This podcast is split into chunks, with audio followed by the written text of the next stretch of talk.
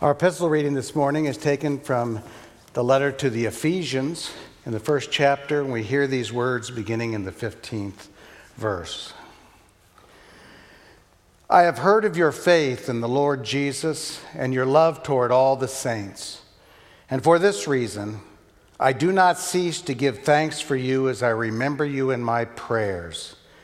I pray that the God of our Lord Jesus Christ, the Father of glory, may give you a spirit of wisdom and revelation as you come to know him, so that with the eyes of your heart enlightened, you may know what is the hope to which he has called you, what are the riches of his glorious inheritance among the saints, and what is the immeasurable greatness of his power for us who believe, according to the working of his great power God put this power to work in Christ when he raised him from the dead and seated him at his right hand in the heavenly places, far above all rule and authority and power and dominion, and above every name that is named, not only in his age, but also in the age to come.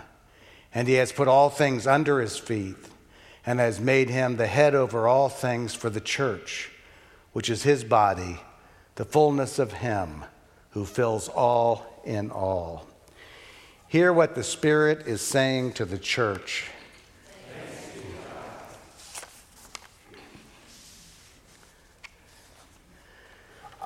This is Reign of Christ Sunday, the last Sunday of ordinary time before we enter the Advent season.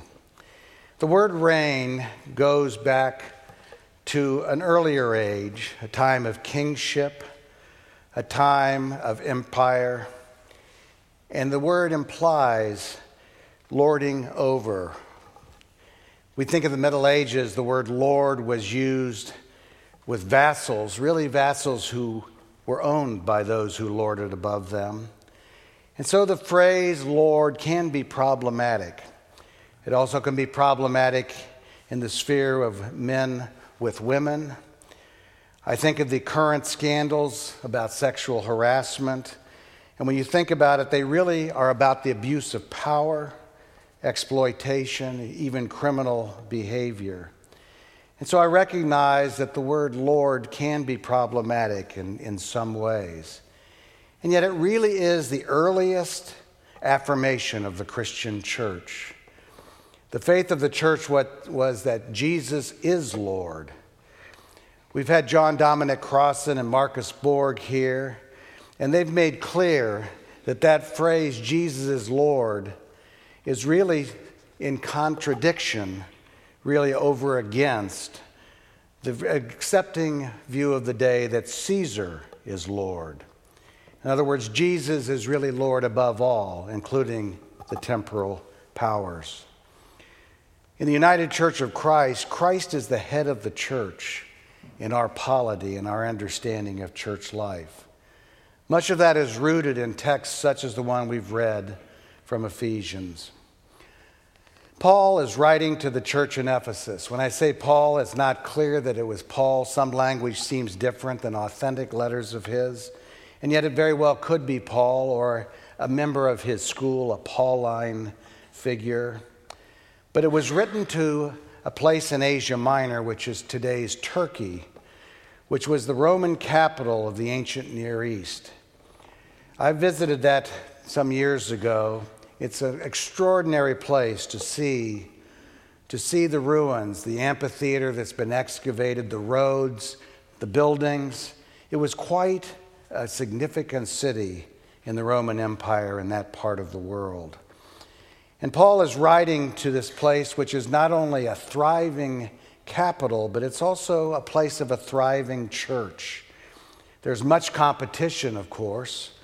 Paul has run afoul of the religious authorities, those who are vendors of holy objects for the temple of Diana.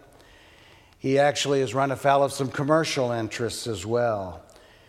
And so the letter reflects not only his theological understandings, but his ethical understandings as well about church life and life in the world. But he is also very pastoral in the sense that he's writing to this church saying, I've heard of your faithfulness to Lord Jesus, of your love for one another towards the saints, which are really the members of the church. And he asks God to give them wisdom and revelation so that they may know him. In a phrase that struck me, he says, I ask that he illumine the eyes of your heart so that you may become aware of the hope to which he is calling you, what glorious riches are to be inherited by the saints, and how exceedingly great is his power over us believers. Of course, this affirmation is based on Jesus rising from the dead. It talks of his being raised, enthroned at the right hand of God, above every government and authority, power and dominion, not only in this age but also in the age to come.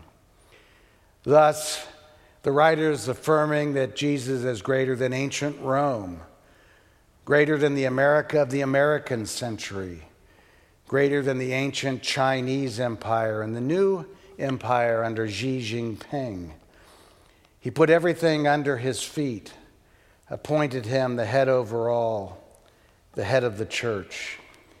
And indeed, the church is his body and we are the body, full of Him who fills all things totally. This is, could be a very grandiose statement in many ways. When you think of all the powers of the world, it's said that Xi, Jinping is now the most powerful person in China since Mao Zedong. And it's true also that other leaders in our country and around the world are heirs to authorities and powers, much as the Caesars and Napoleons of history. And if the church is Christ's body, what are we then? I don't think it's the old idea of the church militant or the church triumphant, onward Christian soldiers. We're not the shock troops of a worldwide evangelism. We're not the civil religion of the American century and the American empire but we indeed are the body of Christ. Christ, who has been affirmed in this letter to be above all things, all things temporal and heavenly. Now, think about this claim Jesus was crucified by the Roman Empire, he was condemned by the religious authorities of his own faith tradition. He died a criminal's death, was dead and buried. Later, his followers, who were scared and scattered, experienced him as being alive. We have no other witnesses of this other than our sacred texts. And indeed, at that time, Caesar still reigns. Other gods are worshiped.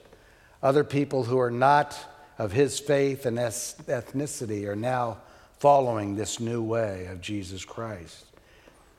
And Paul, this Pharisee who spoke and wrote Greek and was a Roman citizen, is writing from prison to this new church in the midst of a Roman colony, praying for them, giving thanks for them, asking them to see with their hearts, to become aware of their hope and their calling.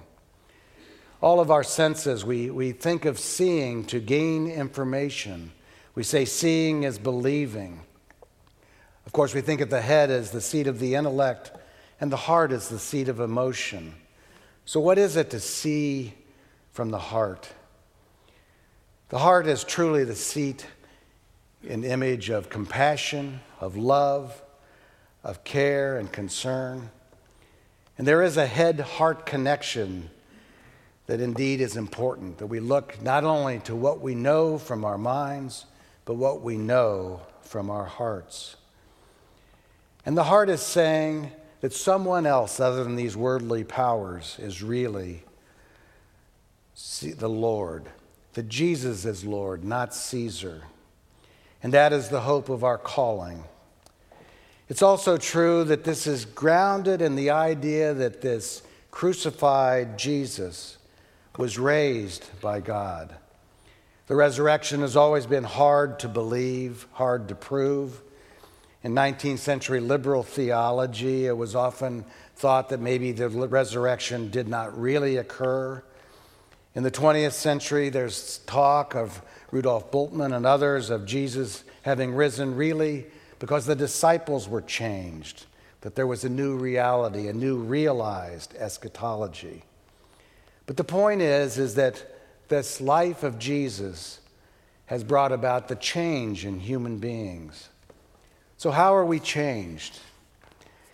Another text for this day is the text where Jesus really deals harshly with the question of whether we have not helped the poor, visited the, those in prison, fed the hungry, clothed the naked.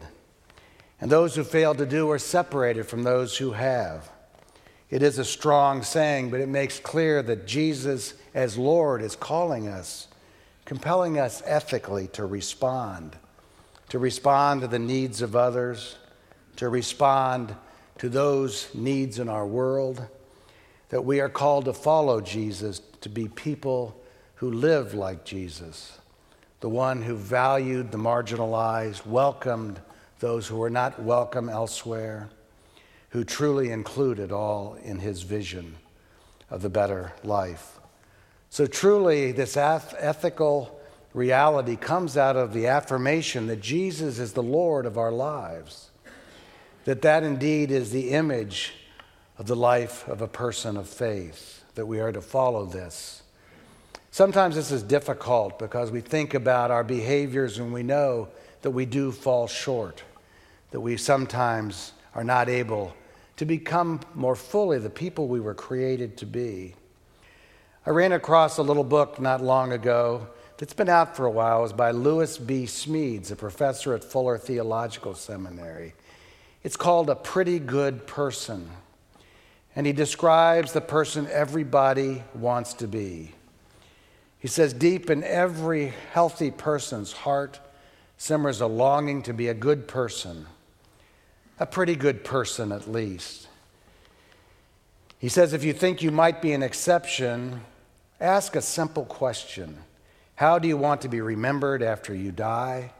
By people who matter to you, your children, people who know you as you really are? How do you want them to be want them to remember you? He says how we want to be remembered is a sure sign of the sort of person we really want to be. He says there are many things that outlast what he calls the three restless desires of the modern heart. He says in the modern heart, we often have the urge to feel good, the urge to make good, or the urge to look good. He says these are very good goods, if you will, but they make very bad gods in our life. We look to better dreams, what Alexis de Tocqueville called the habits of our hearts. And they are gratitude and courage, integrity, self control, discernment, and fair love. These are the makings of pretty good people, real people, the images of people we want to be. And each of these would be a sermon in itself but they're all habits of the heart, centered in the heart of each of us, our desire to be pretty good people. Now, Smedes talks about this by telling people's stories. People all have stories, real stories about life. I have a good friend who was my spiritual director and who said many years ago everyone wants to be heard without judgment to hear our stories, to hear the stories of others. I was in Washington, D.C. after law school for six years, and I met a man from Missouri whose wife worked in our office. He had been in politics and government in his home state and was in trade association work um, in Washington at the time. He later returned to Missouri to serve the Missouri Bankers Association. But one night we were talking at one of those watering holes after work, and he says, You know, everybody has a story. And he wasn't saying this cynically about false stories or stories about how we would like to be or would want to be, but stories about who we are, true stories, stories about our journey, our path, our life experience, the unique journey each of us has. And I came to appreciate this truth. I've appreciated in pastoral ministry. I do many memorial services. And I say we are here to remember and celebrate a life. We are here to be together. And we're here to offer God our prayers. We've always, at this church, not just done a generic service of faith, but also have talked about the person. We call it a celebration of life. I remember when I was a young person, my grandfather, who was very significant in my life, said, You know, when I die, I want somebody to talk about me. And I remember thinking, Well, you know, I'm sure we will. But the reality was that when we got to the memorial service, we did tell stories about him and the significance of his journey and of his life to our lives in our family. But we also gather not just to remember and celebrate a life, we also gather in the conviction of the resurrection. And Ephesians tells us why. Ephesians describes how Jesus was raised and how Jesus lives eternally and truly is the one above all of our lives, in our lives. In other words, our lives are in good hands. Nothing can separate us from the love of God and Christ Jesus. And so it's important for us to live our lives, to live our lives freely. I well remember my friend Julie Osborne, who was director of older adult ministry here, and she told people, don't live your age, live your life. And I think that is so true. Whatever age we are, whatever circumstance, live our lives as best we can, as best we can, free of anxiety and fear. Because what the text in Ephesians is telling us is that all has been made well, that all is indeed well, not as the world would have it, but that ultimately we are in the care of a loving God who made each of us as if there were only one of us to love, who makes each of us in his own image. And so we're called to live our lives as best we can and not, not to worry about the future, particularly the eternal future, which is in God's good hands. We are free to live in this world in the time and place that we find ourselves.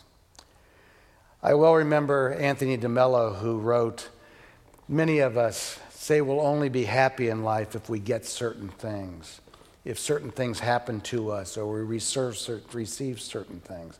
Could be career, could be relationships, could be material well being, could be anything that we attach supreme value to. But he says, whatever we attach that kind of value to, he knows people who can be happy without those things. And so, in a way, we've made those things more important to us than God. They become idols, become a reality beyond which they were intended. I think of the marriage relationship in this way, and in any committed relationship, any place where vows are taken to one another or to something beyond ourselves. We always take a vow in the present, not knowing what the future holds. In a relationship, a vow is made not knowing whether one will be prosperous or have poverty, not knowing whether one will have good health or may have poor health, certainly knowing that life brings more than its share of joys and sorrows. But one is making a permanent commitment. One is there to make that commitment come what may even not aware of what it may bring in life. Thus, I think of Marcus Borg once again, who did stand in this pulpit three different times. There's a quote that reminded me so much of this reality. He said, The radical uncertainty of death makes life precious. Uncertainty, we all know, particularly in this day and age, of the uncertainty of life in addition to the usual possibilities of accidents and disease and loss in other ways, we have the violence of our world. A mosque attacked in Egypt, a church in Texas, a nightclub in Florida, a school in Connecticut. There is radical uncertainty in this life. People going about their days, and then something intervenes. And so one has to live in the present. And Borg says we don't live in the moment, some crazy moment, as if we're in denial. But he says it's time to do those things that we're called to do. It's time to not put off those things that are most meaningful and purposeful in our lives because of the radical uncertainty of life and of the way in which that very moment becomes precious. Each and every moment is precious. So we ask, let's live our lives. Let's live our lives in the present moment, making the most of it not out of fear of death and judgment on the other side, for our lives are secure, made secure in that one who came to live among us, died, and lived as we live, but went on to, as the Gospel of John says, to prepare a place for us. So, what do we do in the present? We live out of the heart. Live out of the heart as Jesus lived loving, welcoming, including, valuing one another, hearing one another's stories, being willing to know that we all walk a path that is different, but we somehow know to be the same. For we live our lives in the here and the now, but it's the eternal now, with the knowledge that Jesus went as our pioneer, as our model of faith living as we are called to live, dying as we will die, but ultimately living eternally. We can live in this life with gratitude, with courage and integrity, not to lord over others as the powers and dominions lord over others, but as members of one body. Later in the letter to the Ephesians, Paul says, There is one body, one spirit just as you are called to the one hope of your calling. In this body and in this spirit, we live and breathe and have our very being. And our future is secure. So let us live from the heart in the here and the now. Let us pray. Loving and gracious God, we give thanks to you for the life that has shown us the way to live for the life that lives in us as we seek to live your will in a world much in need. We pray this in the name of the one who gave us life in all its abundance. In Christ's name we do pray. Amen.